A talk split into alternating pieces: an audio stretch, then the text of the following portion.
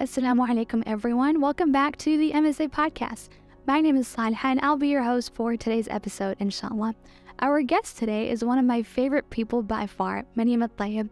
You all may know her as the MSA Vice President, or the former MSA Vice President, I should say, and also one of the most influential people in the history of Alfaisal's College of Medicine, mashallah.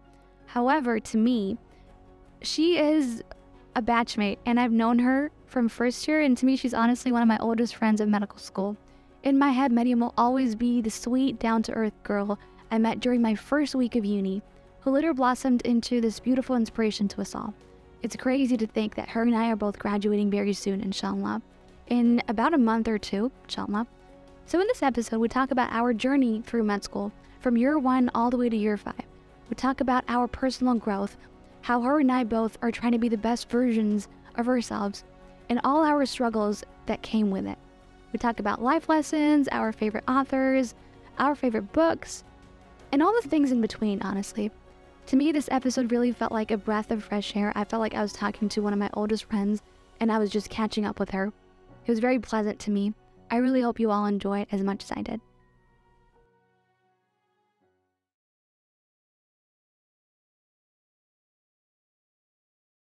First of all, Maryam, thank you so much for being here. I can't tell you this. I can't know I can't express this in enough words. We've wanted you here on this episode for the longest time because you mean so much to me as a friend, but also you are one of the people who helped the MSA podcast become what it is.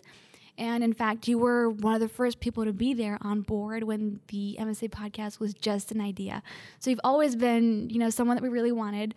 Um, thank you so much for joining us today. Thank you so much for having me, Saliha. First of all, I'm very happy that it is you who's interviewing me, and I told you this yesterday.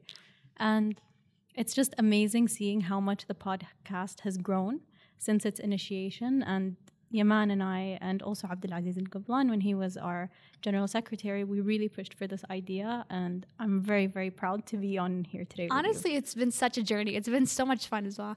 I remember for the viewers who, who don't know, for the viewers, for the audience who doesn't know, um, so the MSA podcast originated around February 2021, I think. Um, I think so, yes.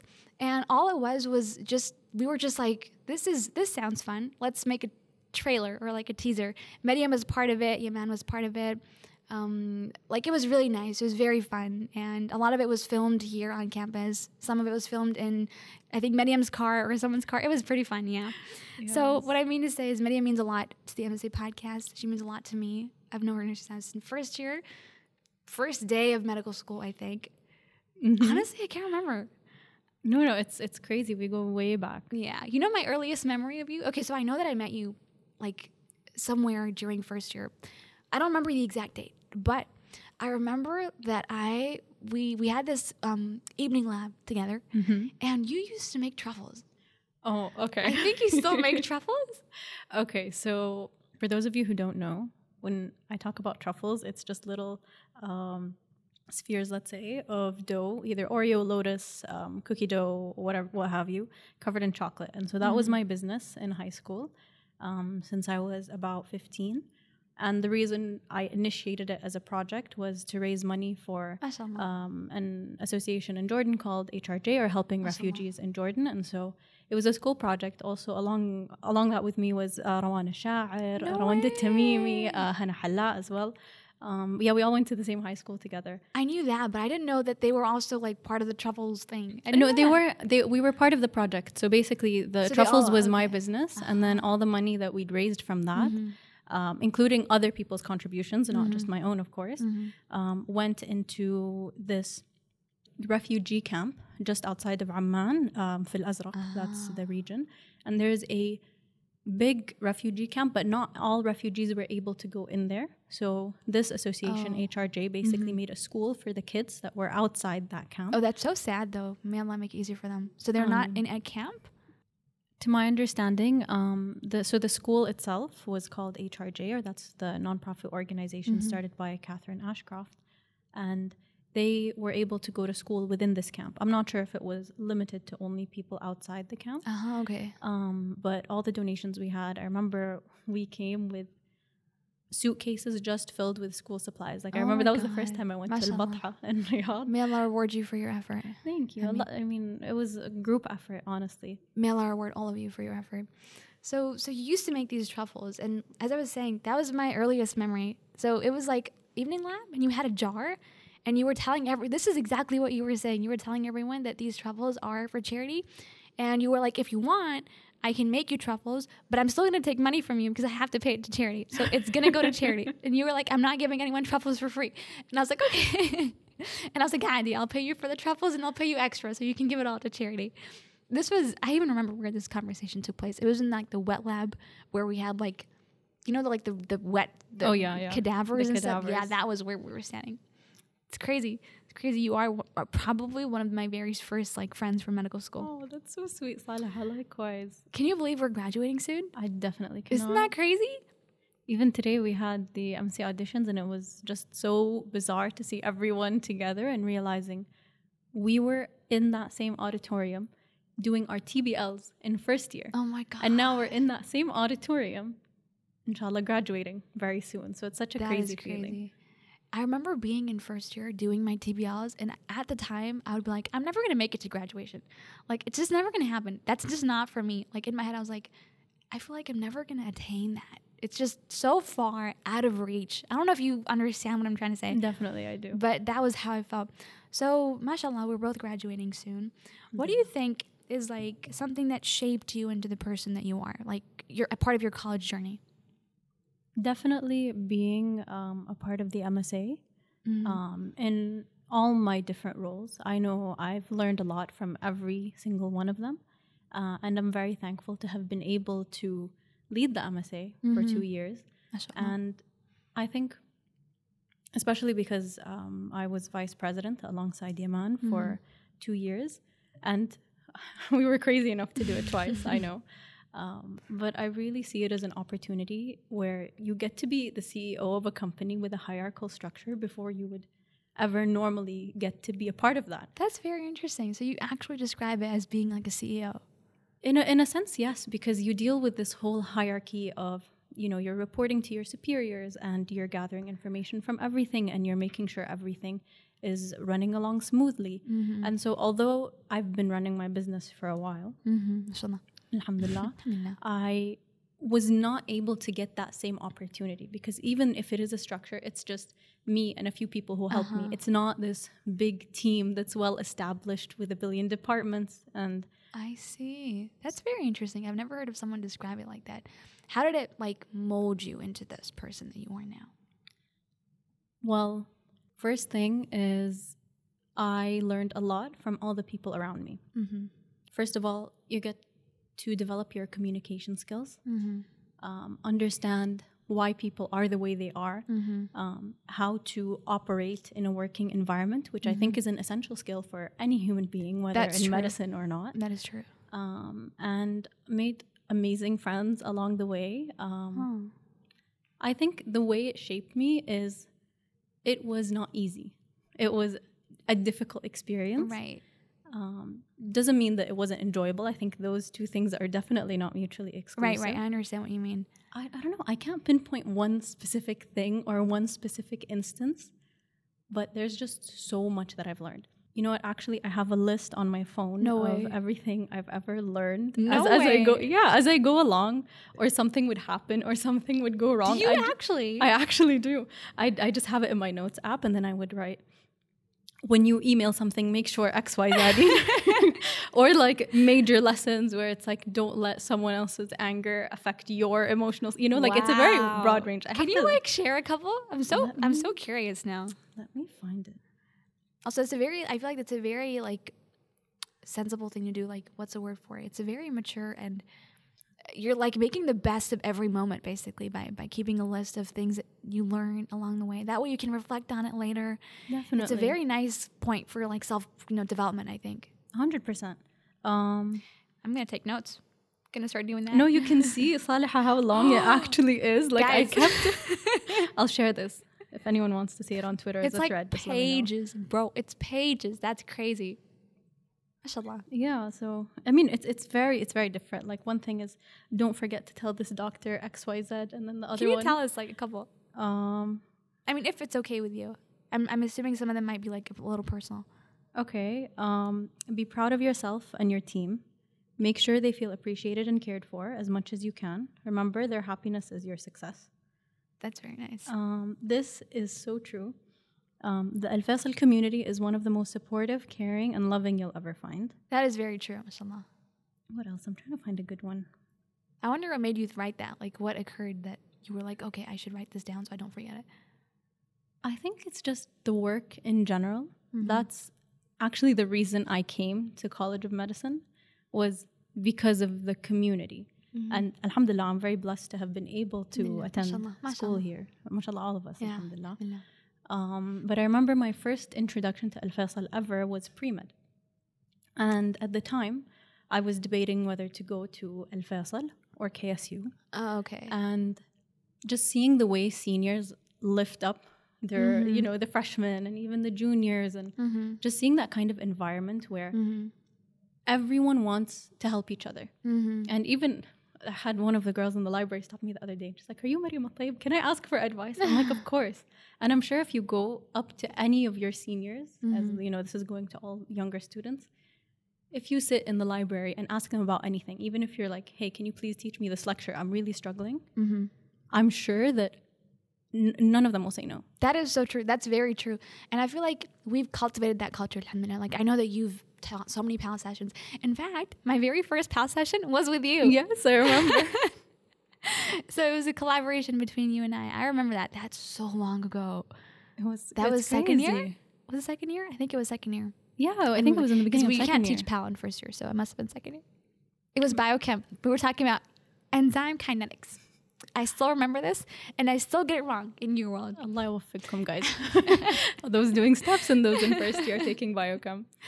May Allah make it easy for you. So yeah, so I know that you know we really help cultivate this culture here, and what that means is future years when they come, they see us doing it, they start doing it themselves, and mashallah, it's really become like a thing. Like people come in and they get it gets like in you know incorporated into their, their habits and stuff, and they start you know you know what's it called adapting to this environment of helping everyone out, um, which I feel like is really nice. I have a question. So, mashallah, you're talking a lot about, um, you know, helping others out, and you also mentioned the charity business that you worked for. I know that was in high school, but um, I just have like a couple of questions about what do you think um, someone can do to enhance their university experience as much as possible? Let's say if they were a college student right now. I think this applies not only to college, but everyone in their teens, 20s, even beyond that. Mm-hmm. Invest in yourself. Invest in your mind, invest in your body, invest in your spirituality. And I think a lot of people look at these things as something that's very unachievable, when, in my opinion, it's quite simple. Um, this is not necessarily a change I've done, but just something I enjoy doing, for example, is listening to TED Talks. So even something as basic as, okay, I'm sitting having dinner. Mm-hmm. I could easily watch a TV show, right? But I would sit there instead and watch a TED Talk, watch a TED Ed video, um, learn more about psychology, philosophy. There's the internet is limitless, That's true. and I think a lot of us don't use it to our advantage. Mm, you make a very good point. And so, for example, that's for me investing in my mind Mhm. and then investing in my body in terms of my health. I love going to the gym. I know, mashallah. I've been doing CrossFit for a very long amount of time, and I recently got into calisthenics. no way. Yeah, it's very. You do calisthenics? Isn't I can't do crazy handstand stuff. Isn't it crazy? Like, doesn't it take crazy endurance? It takes a lot of strength Or- and body control because I, I realized over time um, I'm very good with weightlifting. I feel like I'm great with manipulating the barbell, but with basic body weight movements, I feel more unfamiliar with myself. So I'm trying to cultivate that more. Interesting. Okay, so So. That's yeah, pretty cool though. Thank not gonna lie. you. Um, so with that, I look at it in terms of I want to be at very you know late stages in my life, inshallah. Inshallah. I want to be strong. You know, Mhm. I still want to carry that with me. And I look at my aunt, for example, Mhm. Dr. Adina Tayyib. She um, runs triathlons. For those who don't know, that's basically um, you do. I think it's 4K of swimming, and then you basically bike a crazy amount, and then after that you finish it off with a marathon. As wow, like all in one day. all in one day, like approximately, let's say, like 15 hours or less. Um, so it's crazy. She's, mashallah, mashallah, Mashallah. the first um, Saudi, in gen- like Saudi female or male, um, to compete in the world championships for No Ironman. Mashallah, mashallah. What's Ironman? Uh, the, the triathlon Oh, okay. competition that, Okay. that she does. And so I look at my aunt, for example, and you know, mashallah, the shape that her body is in, and I think to myself, I want to have that kind of strength when I'm that, when I'm older. That's who I want to be. um, yeah, definitely. Mashallah. I admire her a lot, and she knows how much I love her. Definitely, Oh, so you think that definitely investing in your health is a way to get there? hundred percent. How does investing in like your mental well-being help? Well, I think first of all, we don't realize in terms of medical school specifically Mm-hmm. that your productivity is not you studying alone. It's not you working hard alone. Your productivity is not working hard only or studying only or you staying late hours into the night just cramming, for example. Your productivity is all these different elements that we tend to think of as non productive. First and foremost, rest. We don't really prioritize that. Sleep, um, your physical health. Just even if you can't, for example, go to the gym, just walking in your break, just 30 minutes, take a lap around the university, walk around the garden, just make sure you keep yourself moving. And me, for me personally, the gym has been such an amazing outlet. Um, for me, when I'm stressed, Mm-hmm. um, or when I feel like I'm working too hard. And I say that knowing that I haven't always been going to the gym all like five years of med school. I have periods where everything is so hectic and I feel like it's the first thing I chuck to the Ah, side. That that happens, okay. you know, you can't be working at 120% Mhm. all the time. Sometimes you need to categorize and prioritize things. Mm-hmm. But even with that, I think it's very important um, making sure to remember that you are not alone Mm-hmm. you always have people around you and i know our brains tend to trick us into thinking that i'm alone in this i feel like i'm struggling i'm suffering but again if you go to your friends even your seniors um, counselors there's always someone that is more than happy to help so long as you ask for it people can't read your mind you know Mm-hmm. um, right. what else in terms of mental health um, hmm. So you mentioned, uh, you know, physically improving yourself or investing in your health physically, and you you mentioned investing in your you know mental health and seeking help when you need it. Um, what about spiritual health? So for spiritual health, I think it's something that fluctuates for people. That is true. Yeah. We tend to shame ourselves for it. We also tend to neglect it or ignore it. Like, yes, we know we're not our you know our um, spiritual health is not very great, but we tend to ignore that part more than let's say if my physical health was not great or if my mental health was not great. I don't know. What do you think? Definitely. I think at least I can say this for myself personally. Mm-hmm. I think there tends to be a view on religion from a very unforgiving nature, and we tend to be very hard on ourselves if, Mm-hmm. let's say, um, we haven't prayed five times a day for, let's say, an ex- a month, a year, two years, five years, however long or short it may be. Mm-hmm. And we tend to think that that is shameful Mm-hmm. when, again, I, I look at it in a terms of this is something that fluctuates. And you can't do anything about the past. All you can do is try to be better in the future. That is true. And I think, at least you know, the the school environment that I had was looking at it uh, from a point of this is something that you have to do. You have to Mhm. pray, which is true. I'm not negating that in any way, Mhm. shape, or form. But if you shift your mindset in very subtle ways, where this is something I get to do. This is something that Mm. allows me a break from everything going on around me. Mhm. This is time for myself.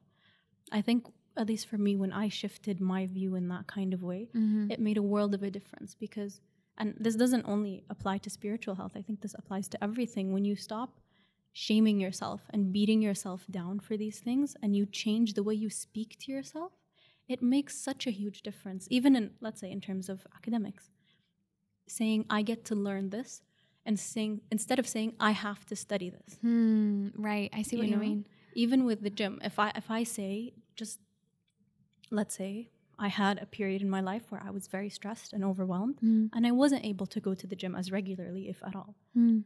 I could sit there and say, I don't have time for this. I don't have time. I'm always busy. I don't have time. Or I could just tell myself, Maryam, this is not a priority right now. And although I'm technically saying the same thing, this feels infinitely better to your mental health. And I think that's something that applies to everything, you know? That's very that's a very beautiful point you made. And I feel like you're right, it does apply to everything. For example, when we rest or let's say like you feel like you wasted a day.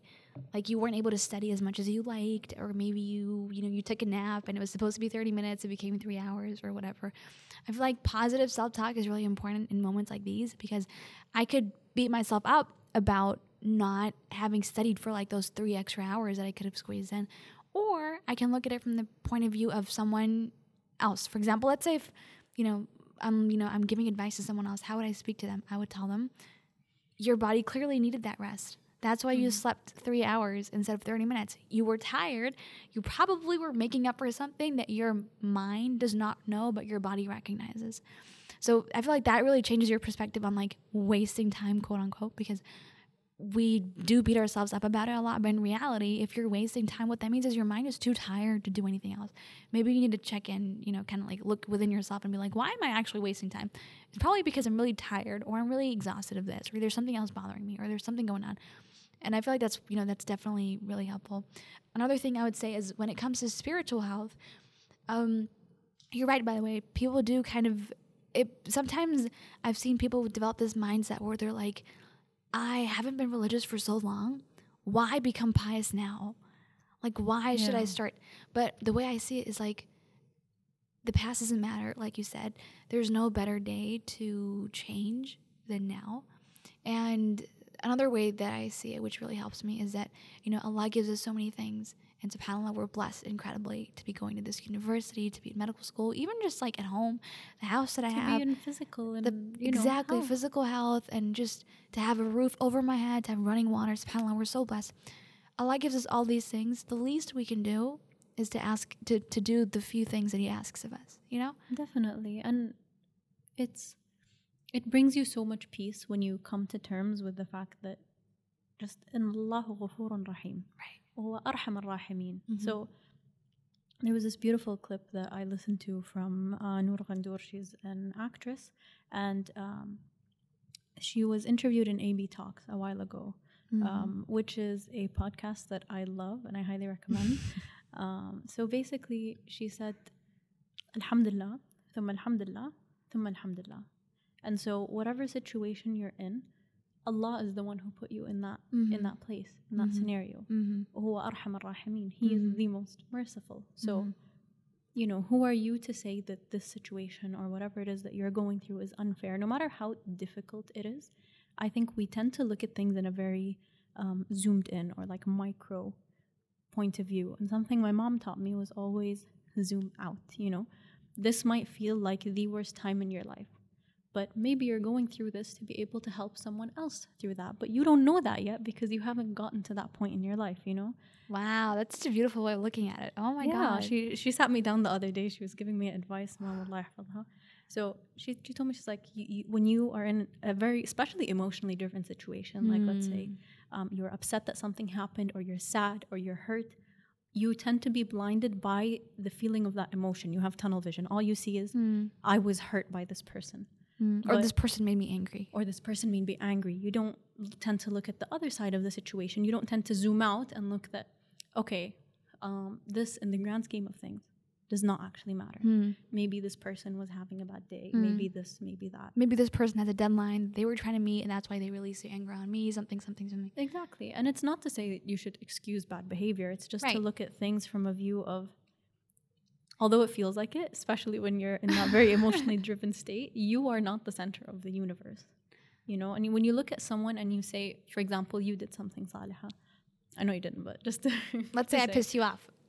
and then or, or you acted out in a, in a specific way and then i look okay saliha is the way she is because of xyz and kind of you know looking hmm. at you as, as a person psychoanalyzing people from from afar lets you rationalize a lot of things and lets you understand people. That's I think one of the reasons I really enjoyed being in the MSA was Mm. you get to meet so many people and you get to talk to so many people and learn so many different perspectives that you're kind of able to look at a person and say, "Hmm, okay, I understand why this person acts this way." It's very Because, interesting. You know, they were dealt with the, like in, It in also gives way. you peace of mind, doesn't it? It makes it easier to deal with people. Definitely. Like, let's say if I know a person who acts out a lot or takes me off a lot, in my head, I like, let's say if I know a little bit more about them, I can be like, I can see why this person enjoys taking people off.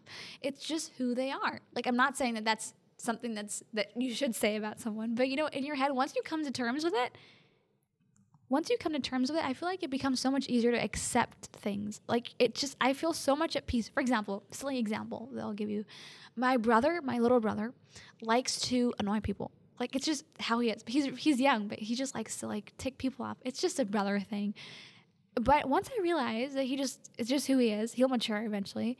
And once I came to peace with it, he doesn't annoy me anymore. Like Mhm. I don't know if it's if if whether he stopped annoying me. I don't think he did because he still annoys other people. But I think I just came to peace with it. And then I was like, nothing he does is frustrating to me anymore. Like, halas, I'm so over it, you know? Yeah, and it's just accept yeah. it, it's it's interesting because I think I, again I, I know these are gonna come up as we, as we continue talking, but another thing that you know all these experiences have taught me is you cannot control everything, nor should you want to control everything, because you know once you get to that Hmm. point, and I'm not saying that I am at that point. I'm I'm definitely definitely working on it. But once you start to accept things for the way they are, That's so hard to do know, though. It's it's so difficult, but once you get closer to that, it just makes life a lot easier. I know it does. Like I hear you, but I'm a perfectionist. I feel like you I- are I am too. We're I- I both completely perfectionists. I've seen the way you make your notes, and I'm like, Subhanallah, the way she makes them is like exactly the way I would make them. It's just, it's a difficult life.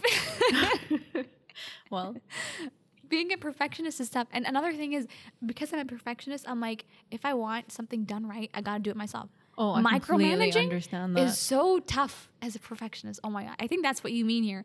I don't know how you came to terms with it. How are you working on it? I honestly, I always have this rule with myself where if there is something I want to gain as a skill, um, again on my notes app, I have this list of goals that I just sit and write for myself. Like, Mm. let me get you a, bet- a better example. But let's say to stop micromanaging, that's my goal. And, and I know myself personally, that was a problem for me when I first went to the MSA way. because I want everything to go right and I want everything Right, to go my way. But you just come to realize that one, this experience is not yours alone. Mm. It is, even though they will make mistakes, whoever you're working with or just, you know, people in general, it's their right to learn from their mistakes just That as much as it is you wanting to make it, um, you know, the or present the best work possible. Mm. And so realizing that, okay, I could sit and I could do all the work in the MSA, but I can't do that. Right. And I won't do that. And I know I need to take a step back for my mental health Mhm. and again realize that this is not my experience alone. You Mm. know, this is everyone's experience to share. That's a very good way to put it.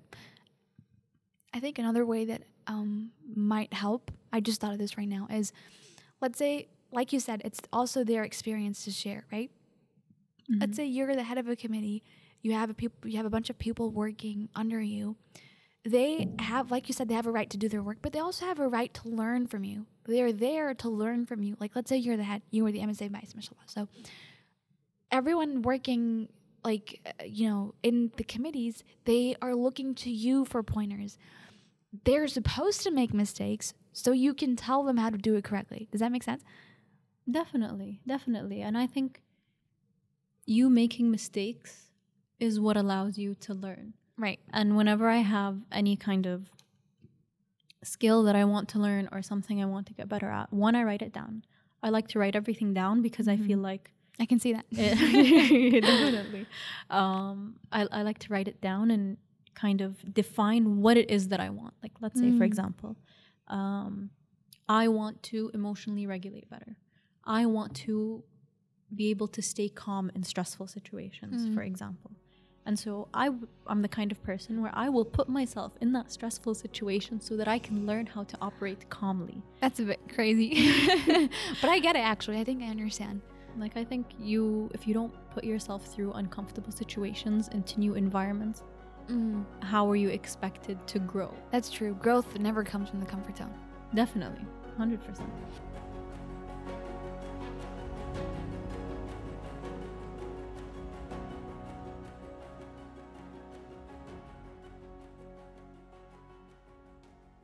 Right, so I have a different sort of a question.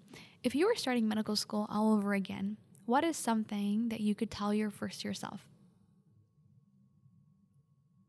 Don't be too hard on yourself. And I think that's something that I still need to hear now, although I, I, I know I've gotten much better at it with time. Don't be too hard on yourself and take everything step by step. Take hmm. it day by day. I How do you mean? you mentioned earlier that you know when you're in first year especially graduation seems like a mile away Yeah. you know so just know that okay every day i want to do my best Hmm. and sometimes my best doesn't always look the same sometimes i can finish everything i have in that day other Hmm. times my body is not capable of finishing that or my mind is not able to cram all that information for one reason or another Hmm. but I wish I was kinder to myself. And I wish I could tell my younger self that. That, again, you are not your productivity. You are not the amount of lectures you can finish in a day. You are not the amount of Anki cards you have memorized. I think that's that's more relevant for, for the new ones now. But um, that's one thing. Um, second thing, which is something I've always seen my father do and I very highly appreciate, is Mhm. whatever you do, set your intentions. The way we do in Ramadan before Mm. fasting, say, Mhm. okay, I intend to fast all of Ramadan, and then you still, even though you intended this, you still renew your intentions Every day. Every day, Yeah. right? And so I think if you take that and you apply it to everything else, it allows you to kind of get out of that perspective of "Ugh, I have so many lectures to finish and I feel horrible and I stayed till evening lab and I had a remember when we used to have like Yeah. TBLs at eight and then we'd stay till late because we had our evening lab.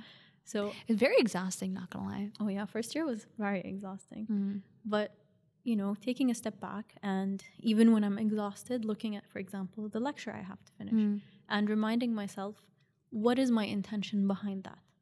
I'm studying, I'm spending all these long hours and all this time so that I can help people. Mm. And so when you kind of look at why you're doing what you're doing, it makes it a lot easier to accomplish whatever it is. So you're you were trying to. saying like keep renewing your intentions. definitely Remind yourself of why. remind yeah whenever things get very difficult and not only in studying and, and Mhm. everything just remind yourself or, or introspect like wh- why am i doing this in the first place maybe you didn't Mm. set your intentions and that's perfectly fine just look for what can i gain out of this or, Also gives you purpose, can this be think. of service? Right.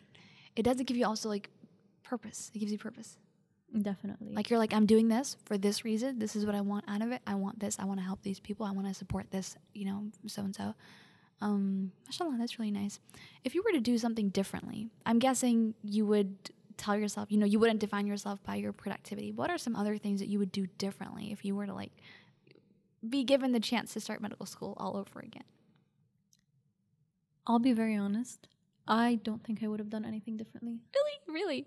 I I know that I might not have, you know, done the best um, overall, but I think every single experience that I've had, Mm. even though I was too hard on myself in first year, Mm. but if I didn't have that experience, I wouldn't have been able to soften up on myself. You wouldn't be able to say this now. Like you should be softer on yourself. Yeah, and I think all the experiences I've had, whether positive or negative in the MSA, you know, um, and I think an, anyone who was in the board with us that year knows like the amount of problems that happened, and suddenly something happens and you have to run and you spend, That is you know, there are sleepless nights and this, this, that. Um, but I think every single thing I've gone through, I've Mhm. learned from. So I wouldn't go back and, and, and change it in any way because I think it makes me who I am today. And I don't like going through life with regrets. I, I, completely like understand. reflecting more so on. I mean, one thing I think I think I would tell you is if I look at my first year self and and I asked her Maryam, what is your biggest fear? I would say failure easily. Mm. But I look at that very differently now because, especially with all of these things that happened and all the things that went wrong and this Mm. and that, failure is the cornerstone for growth. Failure means you tried. Exactly. And even if you didn't get the grade you wanted or things didn't go the way they were planned, Mm. number one is everything happens for a reason, Mm-hmm. and you might not know that reason for a long time or ever, but that's number one. Second thing is okay, this didn't go the way it was supposed to. Mm. You let yourself feel through whatever emotion it is. Like, let's say you made a huge mistake Mm. in Okay. an event and like uh, it's detrimental. Ooh, it's spoiling everything. so my my father gave me this rule and they use it in NASA. I'm not 100% sure how accurate it is, but I'll just say it anyway. So he told me he's like, let's say you messed up Mm. or you did something horrible or detrimental. You give yourself 2 minutes to beat yourself up as much as you want, be as angry at yourself as you can be, and then after those 2 minutes are up, you're going to move on and you're going to fix the problem. So you're not letting yourself bottle in those emotions and you're allowing yourself space and time to kind of be angry. But then you have to realize that, okay, I could sit and be angry for like 50 minutes. Mm, Or right. I could stop and deal with the problem. And this is NASA we're talking about. So they Right. don't have the time or luxury of, of, you know, mistakes and here and there. And um, You know what's funny? So my friends have a very similar quote that they say. I don't know how. Maybe they maybe it's been inspired by NASA, but they have a quote which they say, whenever one of us is sad or upset about something or you know beating themselves up about something, they say, you have two minutes to cry, and then you have to be back to being gangster. two minutes, and you got to be back to being gangster. yeah. And honestly, I think about it a lot. It's such a nice quote. 'cause I'm like, okay, I'm giving myself two minutes. Two minutes? Not literally two minutes. Sometimes it stretches like a little bit, you know. Yeah. Um, when you're upset, it happens. Um, but I'm like, okay, two minutes. I can't let this, you know, minute up- up- upsetness ruin the rest of my month or ruin the rest of my week. I can't let that happen. So it's actually a very good way to kind of feel those feelings. Make sure you're like, uh, you know, you completely feel them. It's okay to cry. It's okay to be sad, and then you move forward. And I feel like that's a very good way to look at it. Definitely. I think bottling and saying this as someone who definitely has done that in the past and sometimes still now. So being someone who bottles up your emotions is only going to make it worse over time, even if it doesn't feel like it. That's true. So They come you- out in unhealthy ways. Definitely. So you need to create an outlet, whether it's going to therapy or talking to a Mm. friend about it, whether it's writing, which is something I love to do. I've been a writer since I was a kid. And No um, way, really. yeah. I, it was my dream once to be a to writer. be a writer, to Yeah. be like an author. Yeah, That is so we'll cool. See. We'll see. Um, Inshallah, let's see. inshallah. and um, where was I? You were talking about. Oh my god, I lost my train of thought. What were we talking about? Oh, okay, different outlets. Yeah. So whether that's um, talking to a therapist or a friend, um, or going to the gym, uh, or writing, which is something I've loved for a very long time. Mm-hmm. And so finding that kind of outlet, especially creative, I know that definitely, definitely helps me. Being able to not be a med student all the time is the best thing you can do. What are some other things that you do when you're not working? And by work, I mean like medical school stuff, MSA stuff, everything that you do. I know you do a lot, mashallah. Uh, okay, I have this thing in general where I will look at something and think, oh my god, that's so cool and interesting. I want to try that. For example, knitting. No way. I'm like, that's so cool. I want to try that. And we learned how to knit in high school for that same project. We made like a big blanket for It's the, so cute. for the refugees. It was so cute. Um, and so I looked at knitting and I'm like, that's cool. I want to learn how It's to so do random. that. I was expecting something so different. I was expecting like you know like gaming or like I don't know like how to fly a plane or something. no, knitting.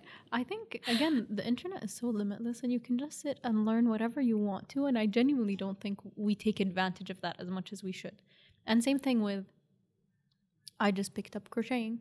We were, um, I was in Birmingham with my Mhm. friend, and no, sorry, I was not in Birmingham. I was in Manchester with my friend.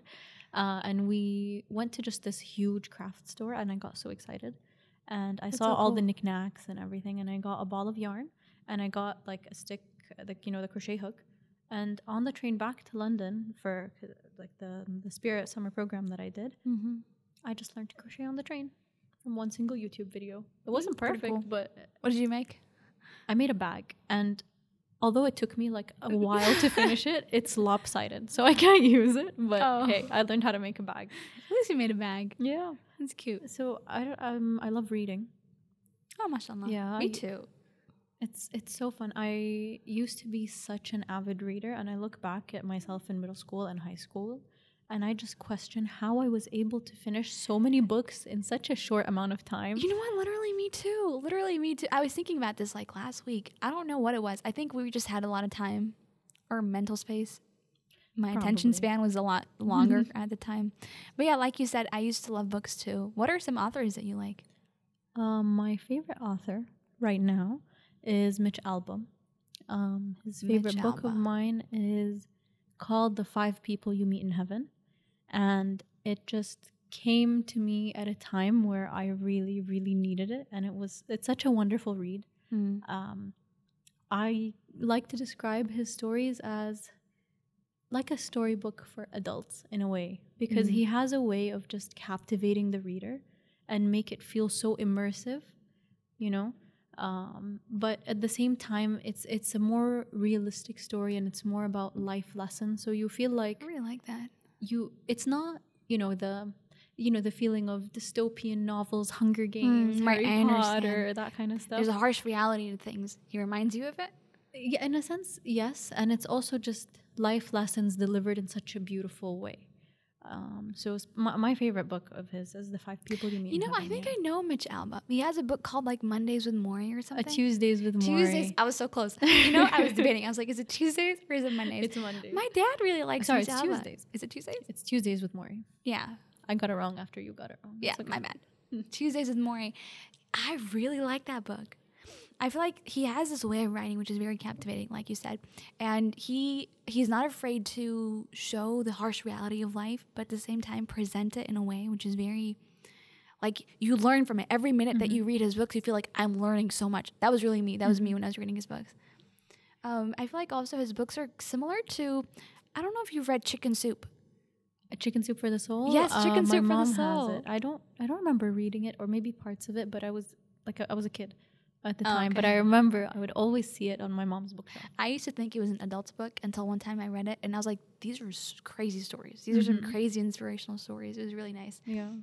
So much album, mashallah. Yeah, and also, um, well, right now I'm reading this very interesting book. I, I like the whole concept of it.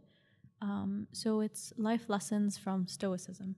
And so Stoicism is an old Greek philosophy that basically focuses on um, being virtuous as a person. And so they have, you know, different parameters of that. And people kind of look at Stoicism as, you know, something that's very cold, let's say. Um, but it's very interesting, and I like learning about philosophy a lot. Mm. And so it's basically this this big book that I keep on my nightstand, and it has a different lesson for each day that so you're cool. supposed to like meditate or reflect on. And so it, it's by date, so like from January first all the way That's to pretty cool. Like a calendar almost, but a book. yeah. And so I haven't been reading it for that long. I only started it a few days ago, but Mm. it's it's it's very nice to to have that sort of thing. And it's not a heavy read. It's just you know a page a day Right. but you sit and you think and you kind of reflect on whatever that may be and however that might apply to your life.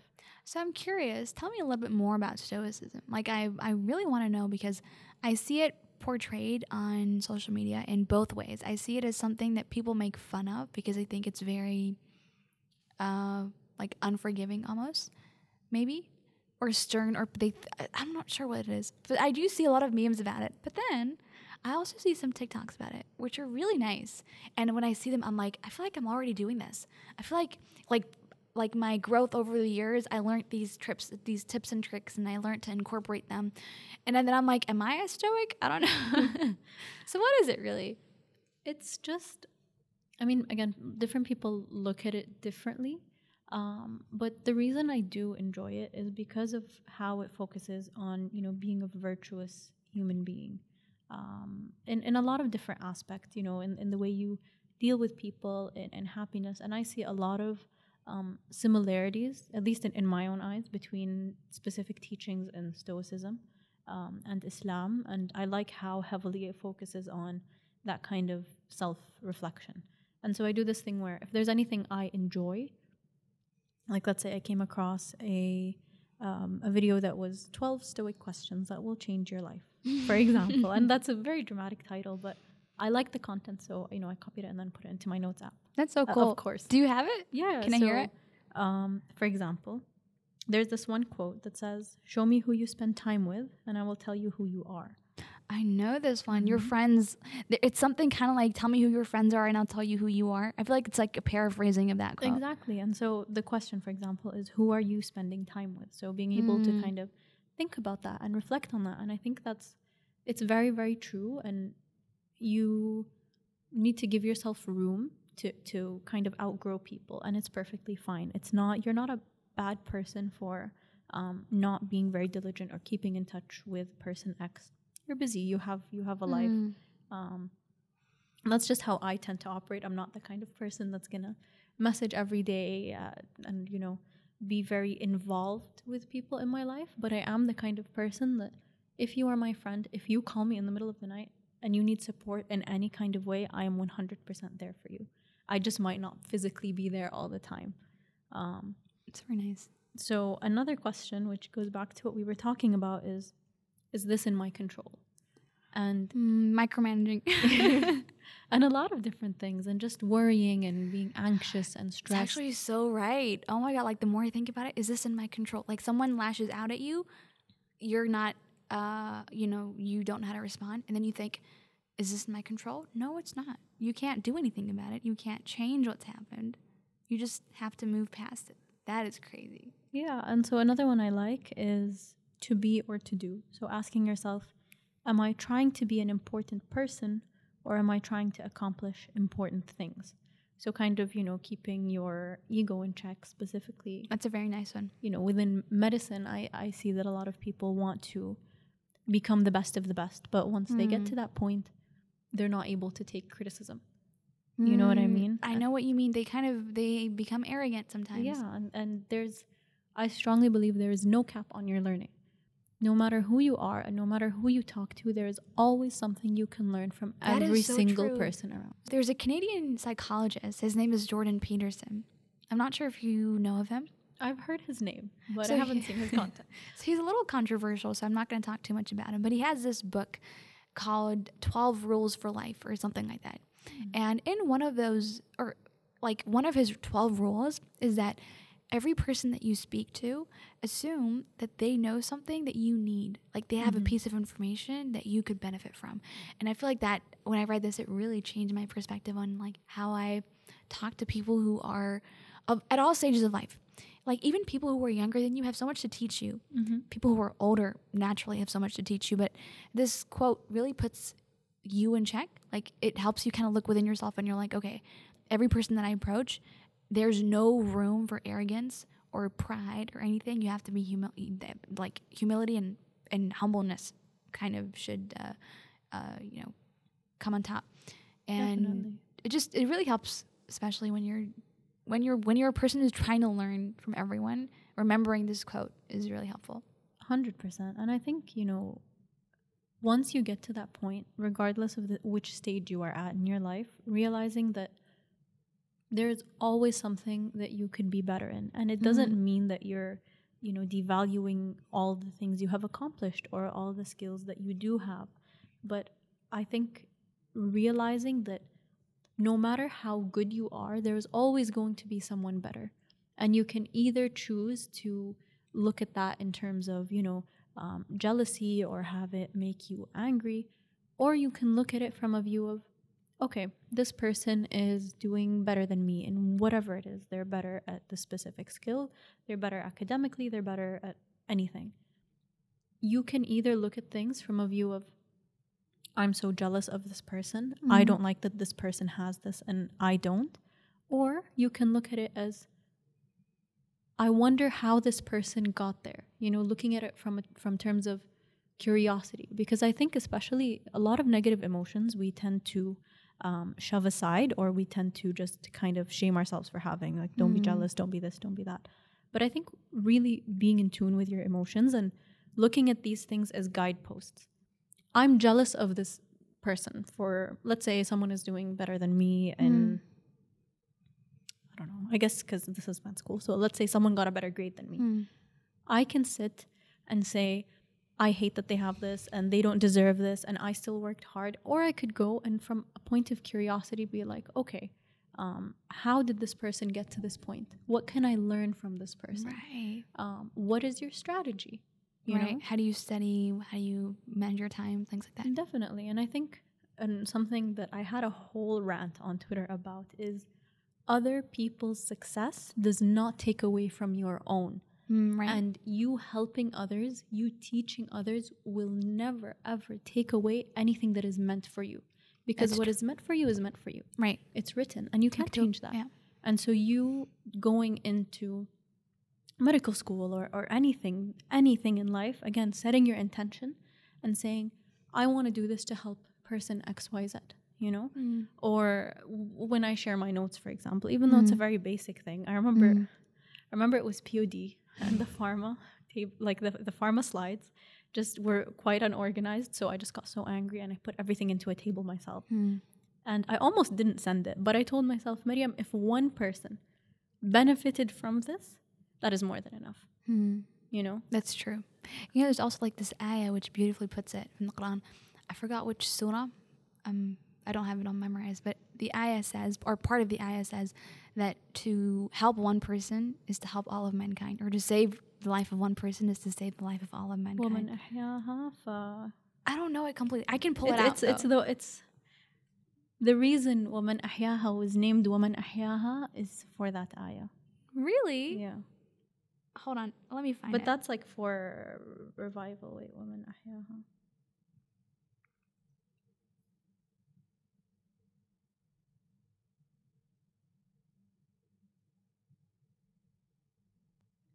Yeah. ومن أحياها فك- فكأنما أحيا الناس جميعا. That's that's the ayah. But there's also like a surah, uh, sorry, a hadith about helping others. Found it. I found it. Okay, so the one that I was referencing, um, you're right. It's woman أحياها فكأنما أحيا الناس جميعا. Hmm? Right. فمن- It's yeah, from ومن Surah أحياها فكأنما أحيا Al-Ma'idah. الناس جميعا. Yeah, that's the reason woman أحياها was called woman أحياها. I remember they told me. What does the phrase woman أحياها mean? Uh, saving? And um, it's it's about you know if you if you save one person, you s- it's the equivalent of saving all of mankind. That's what that means. The phrase, like that part, that yeah, word. it comes from hay, like from for, to save a life is ah, to save ah, the life yeah. of mankind. Very nice, mashallah. And um, yeah. So yes, you're right. If, even if it just helps one person, that in itself is an incredible yeah. thing. For me personally, um, when I was when I used to study, I used to make tables too, but I was so ashamed of them because I was convinced that they were really poor quality. So I would never send them to anyone. But you know, when the, when I became friends with more people who were junior to me, and they would be like, "Oh, do you have anything that could possibly help us? Like, do you have any resources or anything that you made, any notes?" And I was like, "You know, I I did make these tables. They're not that great, but I can send them to you." And I sent them the tables, and turns out they were so happy, and they were like, "Alhamdulillah," they were so grateful for it. And it's those little things. Like I didn't think that these could ever help anyone, and I was embarrassed because I used to make all my things last minute. Like the night before an exam, I would be going over my tables, making my tables. You know. I get you, yeah. so um so I, but you're right i feel like it really puts it in perspective i shouldn't be ashamed of it i think I think i mean i'm always going to be ashamed of the fact that i'm doing it last minute because no, it's but I think at the end of the day, so long as it helps someone, that's all that matters. You know what I mean? Mm. for all i know maybe there's someone else in the batch who's also doing it last minute also could who could study with Five me minutes before the exam happens. bro you have no idea five minutes before the exam i'm still reviewing things Oh, always, always, eternally.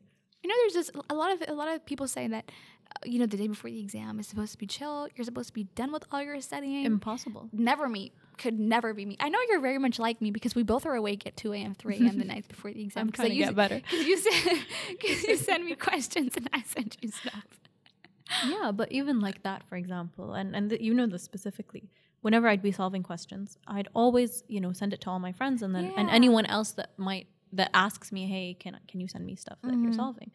And alhamdulillah, I'm very glad that my parents raised me in this way that I have never once seen that as oh my god, I'm going to send Saliha um, questions and then she's going to know the questions and then she's going to do better than me. It No. never takes away from you ever to help someone. because it is always a, a collective growth. I mean, and if you're thinking with this mindset now, how are we supposed to build a community where people support each other in the future, especially within medicine?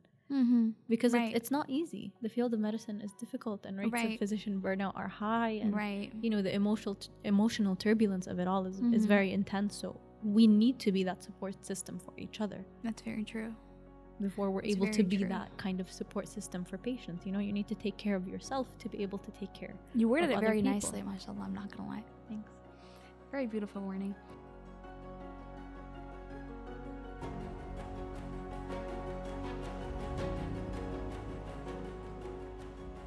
So I can tell that there are several things that you stand by.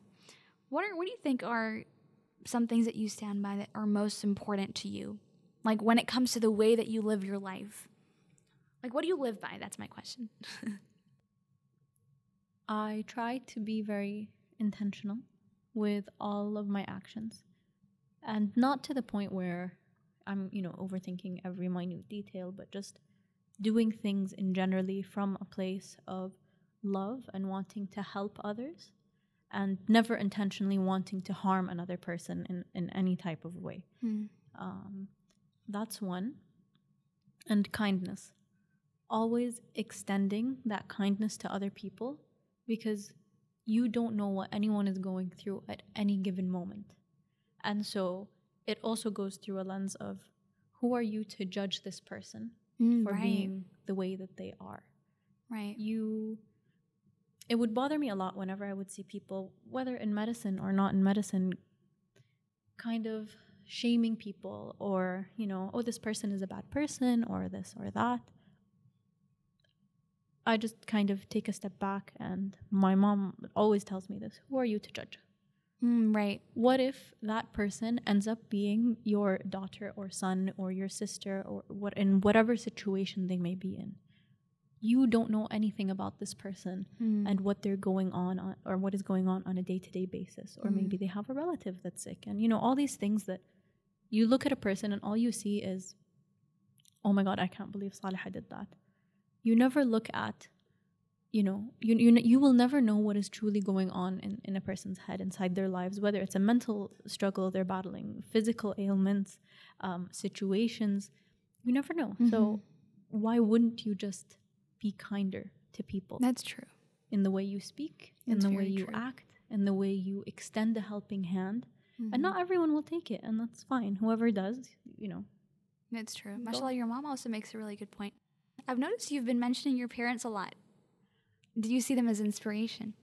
Definitely. I know Mashallah. that I am, alhamdulillah, very blessed to have been Mashallah. raised by the most amazing parents Mashallah. and have the most amazing family. And I know I would not be a fourth of the person I am without them by Tell me side. about them. Okay. Um, Let's start with your dad. I think you mentioned your dad first. okay. Um, so my dad is Dr. Thamar Altayeb. Mashallah. He's um, he is very similar to me in my personality, uh, and it's funny because you'd see me next to my dad, and he looks like my brother, but it's it's. I've met your dad before. does Do he? you remember? Yeah. w- When did you meet Baba? There was a time we were going home from somewhere and he offered to take me home, like drop me off. Were we in uni? We were not in uni. We were at Fudra. Fudge, it was Fudge Was it pre med? Was it pre med? No, it wasn't pre med. It was during the summer. I can't remember what we were doing. Maybe it was pre med. I feel like it would have been pre med. I can't But remember. no, no, but pre med we would have gone back. Okay, we, we went on a tangent.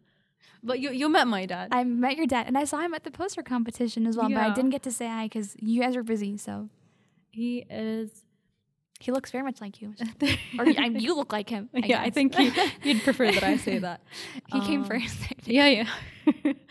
um, Baba is very caring. Mashallah. Um, and he is the kind of person that no matter what I do or no matter what I go through, he will always push me forward. Oh, mashallah. And it's definitely a blessing for me to have a father that is in the medical field because he gives me a lot of um, guidance on, you know, how I should do specific things. If I need help, he's always there.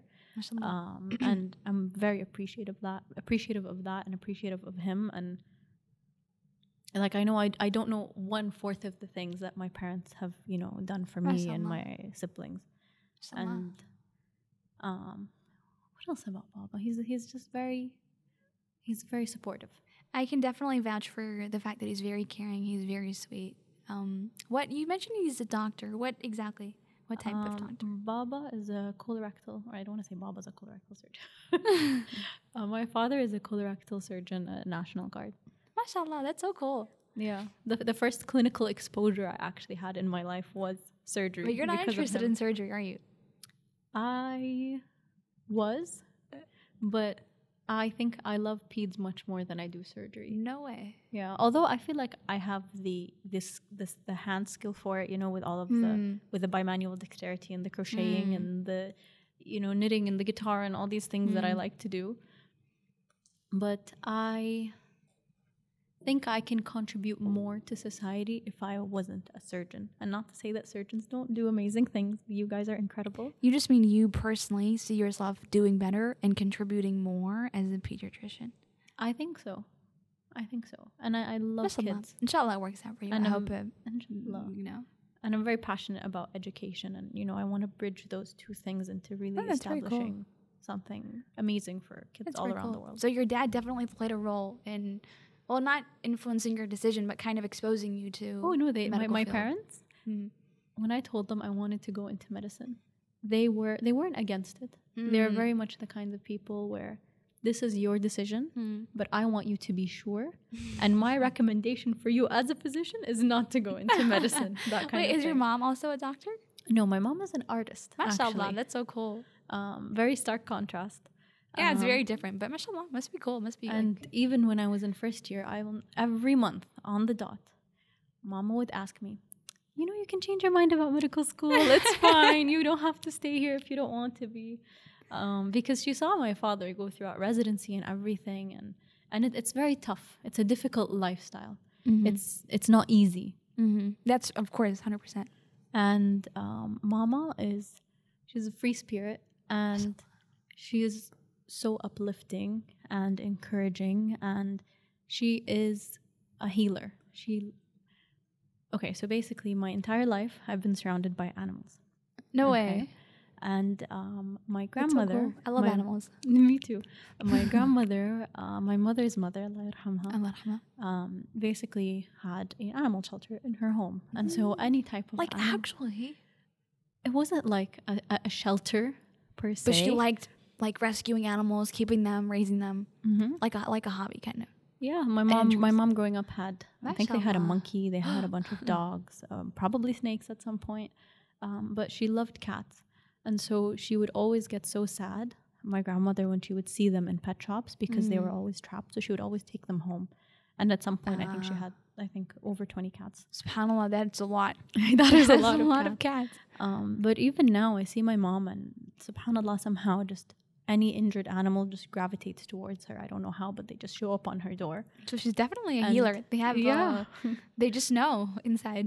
definitely and so she'd always you know take them in and um, help them heal and you know they go whenever they want to go um, and all of or not all but i think almost all of the cats that i've had in my life have been Mhm. rescues for I that remember you had a cat called Lesga. i still do lesga yes because She's so cute. lesga like nashba meaning she sticks to you like glue because that's what she does but i love her Oh, that's what her name means. Yeah. I know she's very sweet. It means very, very clingy, sweet. Yeah, which I is not not the nicest name for like, a cat kind of like sticky or something like that.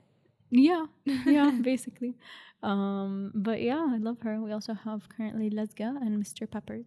Mr. Peppers. He's a large cat. I'll This show is you a new picture. edition.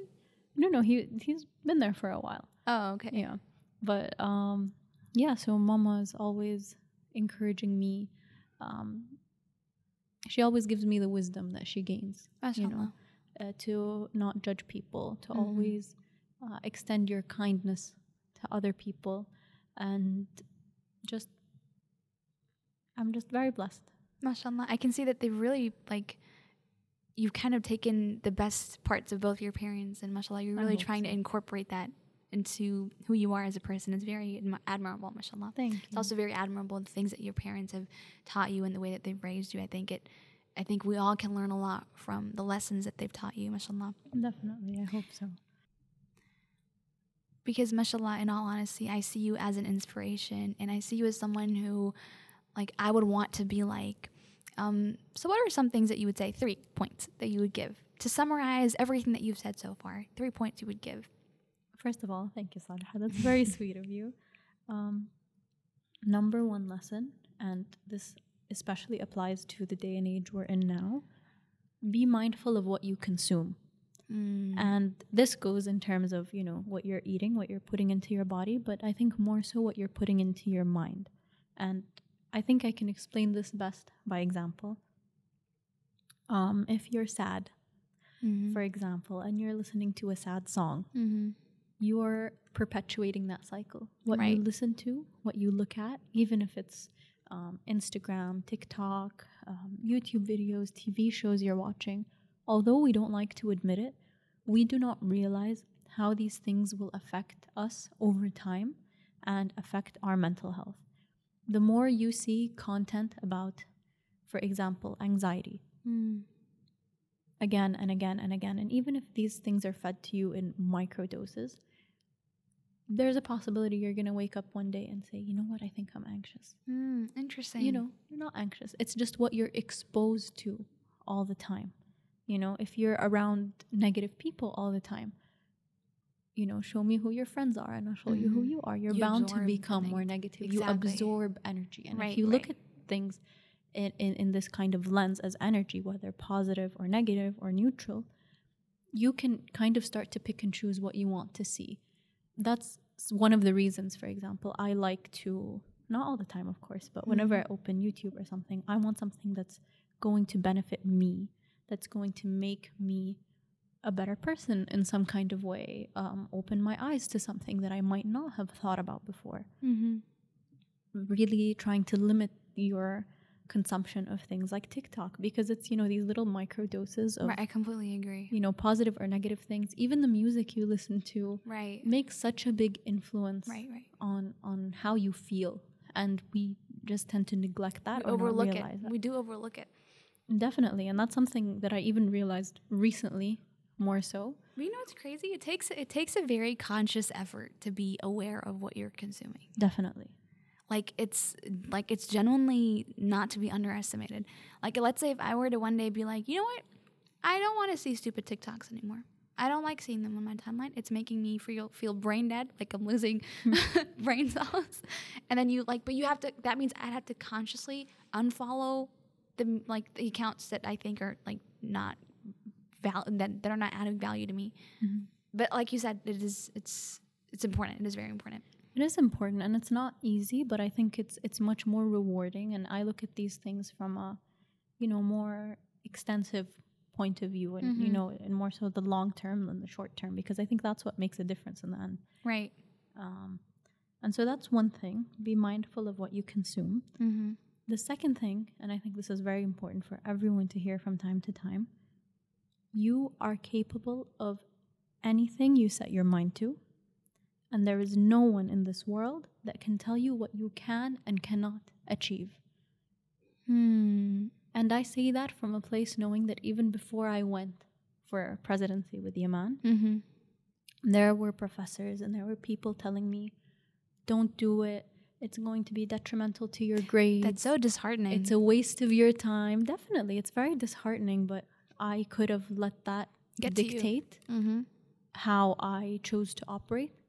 And, or, or I could have taken that as fuel to say, I am going to do this and I'm going to show that, you know what, it's possible. It's Mm. possible to do well academically and do presidency. And I don't think I'm the only example. Yaman is also another amazing example. And current presidential office, Atas, and Momo and Ibrahim, mashallah, they're doing, They're doing an amazing. job. Exactly. And yeah. I mean, they know that, and I tell them this all the time. But they're they're really doing an incredible job. They're doing very well, mashallah. It's also very nice seeing the three of them work together. oh yeah, definitely. I feel like they're the same brain.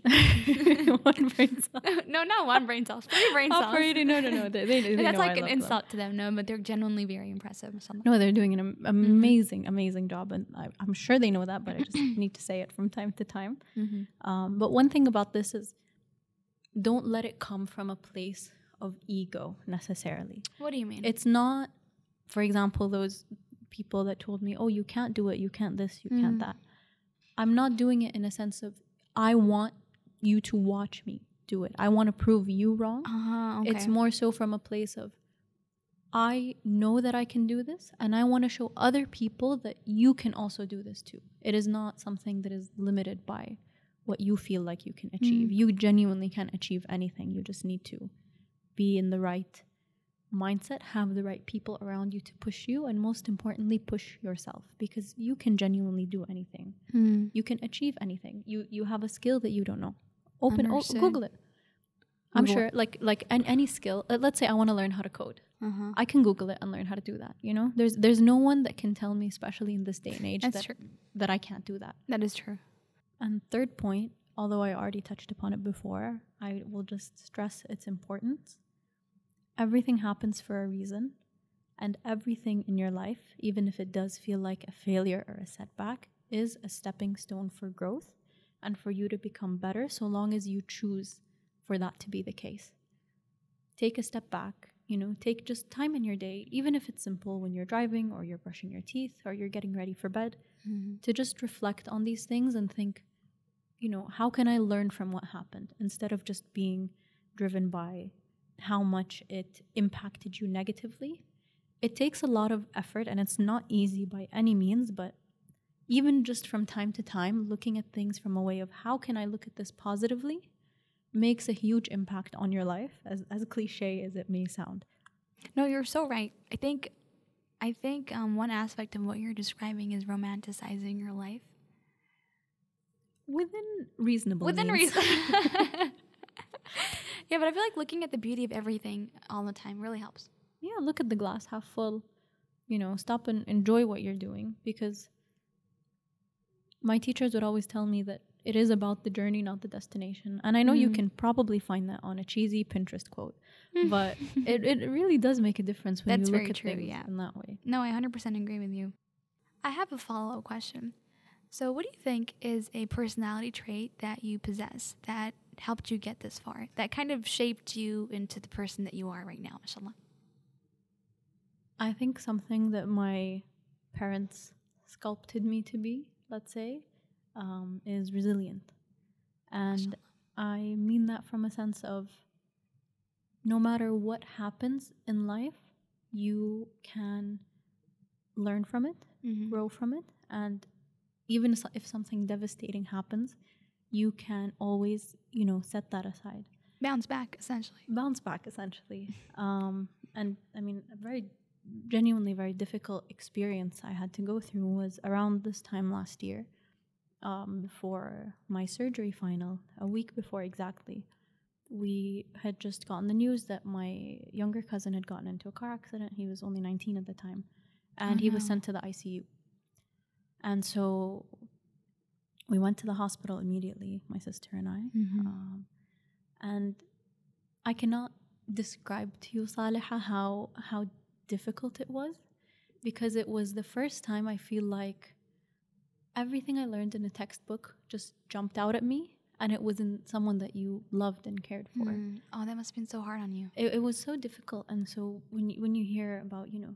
Um, basilar skull fractures and then raccoon eyes and battle sign and cranial decompression Right. because of increased intracranial and all, all these different you know medical things that you learn, especially because we were doing surgery in Right. trauma. And just kind of seeing that textbook come to life in the worst way possible was such a.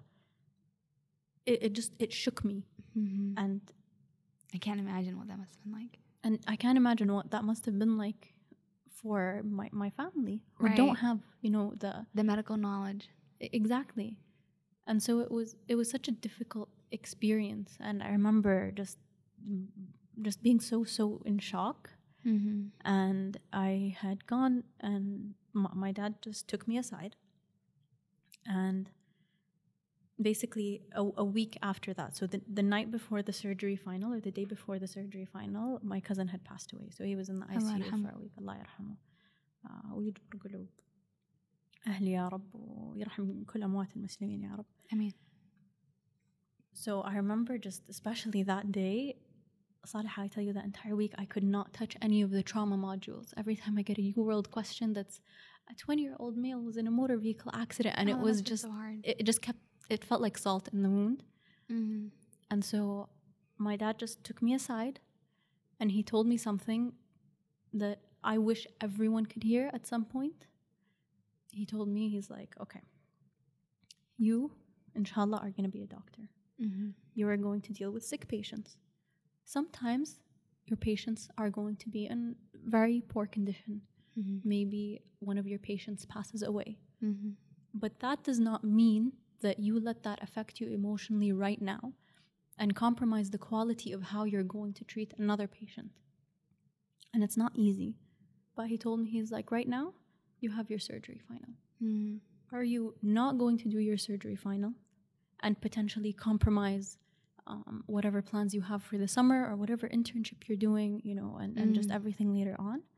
What you're going to do right now, and he just, you know, held me and he told me, he's like, you're going to compartmentalize. You're going to push this aside. It doesn't mean it's not important.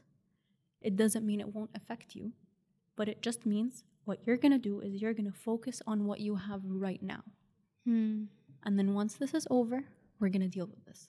You know, so kind of, and it, it was very difficult. It must have been very difficult. I can't imagine. Like it must have been. It must have taken a lot of mental strength to kind of, like he said, compartmentalize. It was not easy, but I needed to hear that. And so maybe someone out there does too. And because Mhm. it's very difficult when you're learning about something, be it cancer, Parkinson's, anything, and you think, I have, th- this is my loved one. This is my family. Yeah. This is my family member. This is my friend. This is whatever it may be. Because, especially in medicine, I think we depersonalize ourselves a lot. Uh, yeah. w- and it's normal with time because we're looking at this as, as a case. You're not looking at this as a human being. or looking at a disease with this symptom, that symptom, this symptom, and you're like you're taking it at face value for the sake of learning it. Definitely. So, so you know, having that skill of being able to compartmentalize Hmm. without compromising with the fact that I am going to give myself to deal with the uh, space, sorry, to deal with this emotionally, but just for the next 24 hours, I need to focus on task at hand. You know, for the rest of the clinic or for the rest of whatever it is you're going through, I need to focus on the task at hand. And I think this also goes for, you know, separating your personal feelings from what you're supposed to be doing professionally Hmm. which is a very important skill. I think a lot of people That's need true. to gain. You know, the way I feel about Saliha, for example, Mhm. should not dictate the way I deal with you in a professional setting. That is true. Although I You hope know? you feel good about me. Oh, I feel lovely about you. don't worry, don't worry. I'll love here. But um, yeah, I think you know being able to go through these experiences in, in that kind of a way and having that sort of guidance is something that I'm very thankful for in terms of my family. I think it also ties in with what you said earlier, which is that you can do anything you put your mind to. I feel like it ties in with the resilience part because you'll you're you're gonna experience a lot of setbacks and and things in life, but none of these should stop you from or from or you know should hold you back from at least trying to achieve what you've set your mind to. I feel like that's a really big part of resilience. What do you think? Definitely. I think there's also a lot of ways you can become a more resilient person because a friend of mine had asked me that question where I basically said, Maryam, I feel like you're a very resilient person, like things don't affect you. And how? And I just mentioned one thing that I, I, I feel genuinely makes an impact in building your mental resilience is building your physical resilience.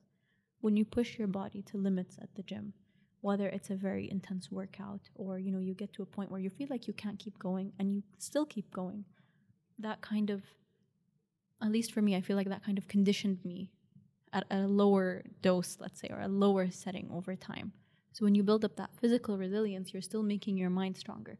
No, I can do I can finish. I can do the reps. I can finish this workout. I can keep going. Interesting. So yeah. It's very interesting. I've never thought about that before that physical resilience has something to do with mental resilience. I think, you know, everything goes hand in hand. That's why I say, you know, take care of your mind, body, and soul. Hmm. They're all important. I feel like another aspect to this is discipline. Physical resilience, or phys- like you said, pushing yourself to the limits physically takes a lot of discipline. Once you have that discipline, you're able to implement that in other places in life. I don't know. I might just be saying random things, but no, I agree with you. I agree with you. It, it it all goes together. I mean, the different aspects of you as a person are not mutually exclusive. It's still you, and I think when you do these things, when when you invest in yourself as a person, that's going to reflect on everything you do. that is true.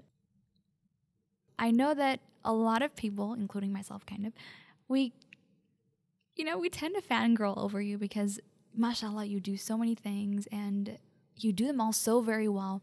And I know that you're you're a great cook. You're a great baker. You like you're a coffee enthusiast. You go to the gym. You are a very well-rounded person. But I want to ask you, what is something that you wish people knew about you? First of all, Salah, that's very sweet, and I hope you know that.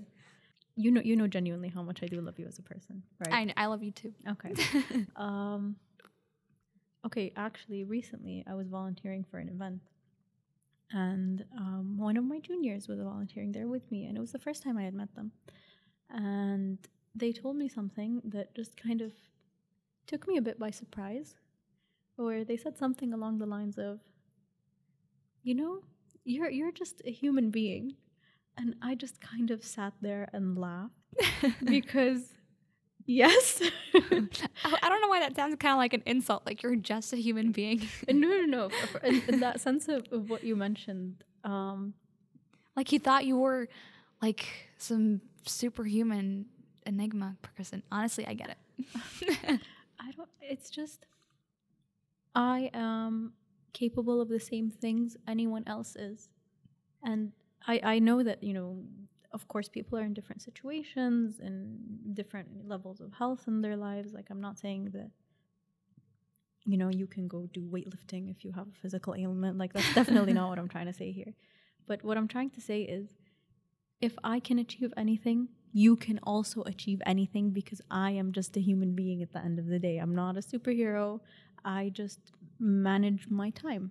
And that sounds so much easier said than done. Right. Um, But I think that's why these little things build up.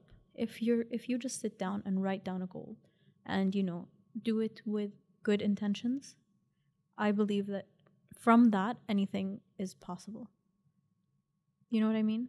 I have the same 24 hours in a day that is true. as any other human being. You can't make it 25 hours. I've I- tried. well, maybe if you traveled and then Maybe, you know? Maybe. You know, literally this morning in the car when I was driving, I was like, what would I what I would do to add just one more hour to my day? I was like, how do I make it 25 hours? And I was sitting in my car, I was like, I should do an experiment, a research study where I look at where I kind of give people a clock that has 25 hours instead of 24. See if they're more productive. What happens if you give someone 25 or you give someone the impression that they have 25 hours in a day? Okay, there's this interesting concept called Parkinson's Law that says a task will only take as much time as you allocate to it.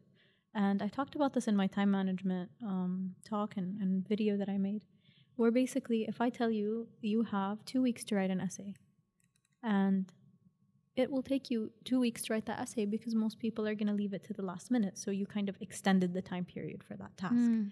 But if I tell you, Saliha, you have to write an essay in one hour, and if you don't submit it, you're going to fail, it's going to take you one hour, you know? so That is Like true. when you set a time frame for yourself, it makes things much easier. And again, you can't do everything all the time, 24 7. I want to do everything all the time.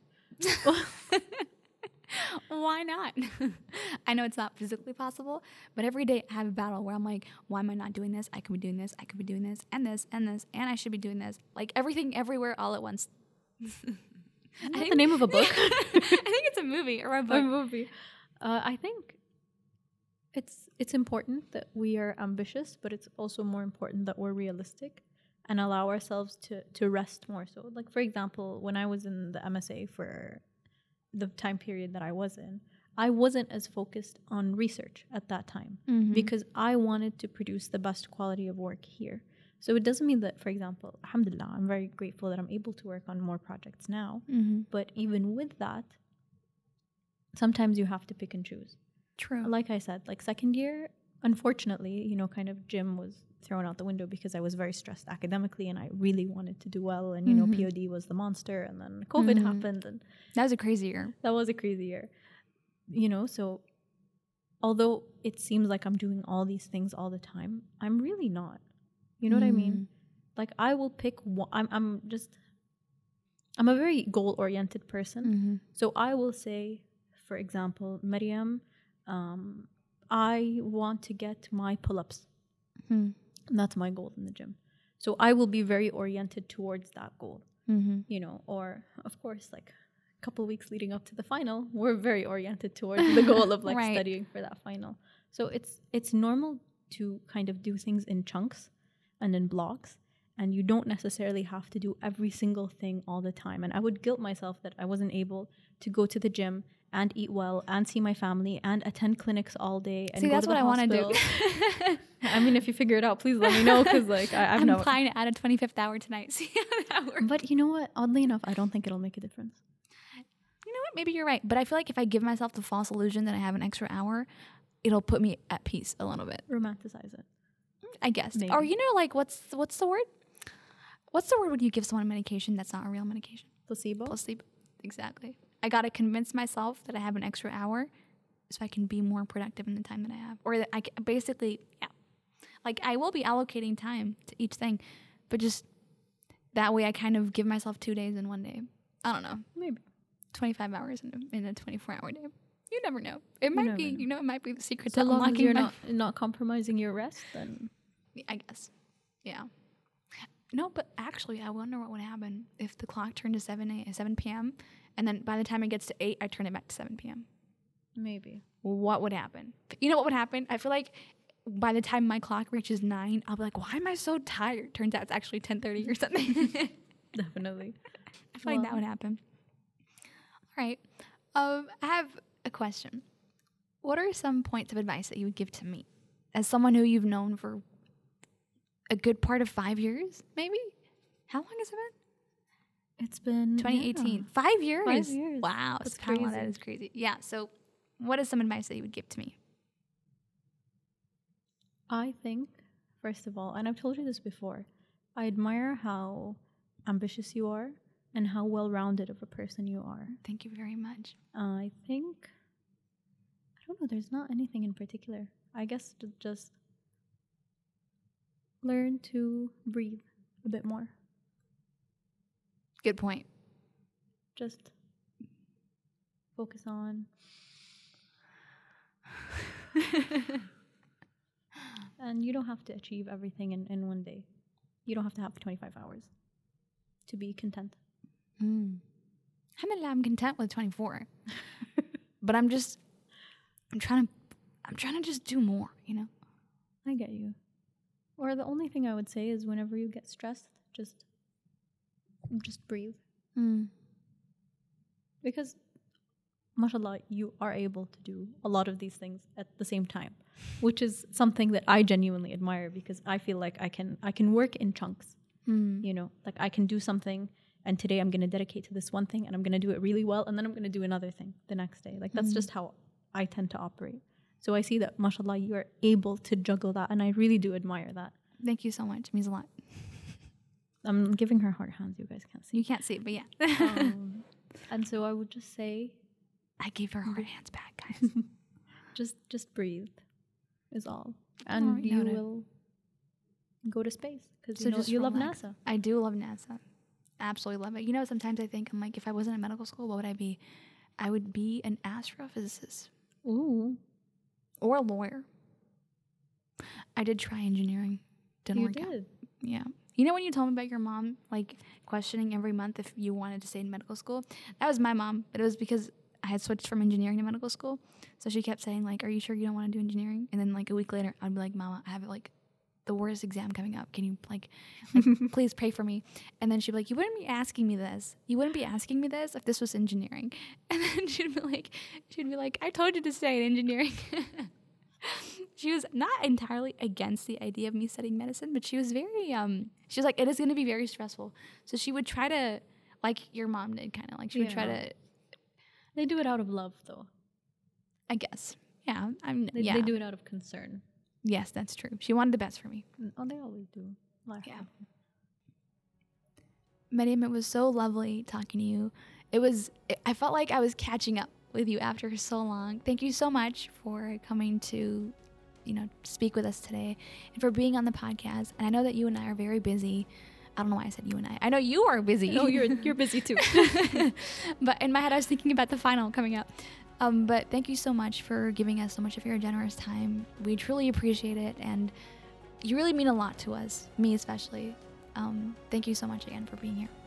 I wish you guys could see like how big my smile is right now. I'm thank you so much for having me and it is an honor to be on the podcast and to see how much you guys have grown and I'm just very thankful for this opportunity and I very much appreciate it. We're very thankful for you and everything that you do for us.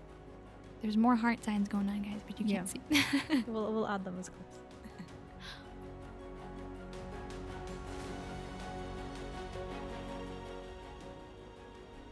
Thank you all for tuning into this episode. We really hope you enjoyed listening to it, and we also hope you learned a thing or two. I'd like to thank our scout, Leanne Alhabib, and our sound engineers, Abdurrahman Bakhtayan and Mahina Damoni, for helping us put this episode together. As always, please let us know if you have any comments or suggestions, and we will take them into consideration. Thank you all. Have a good day.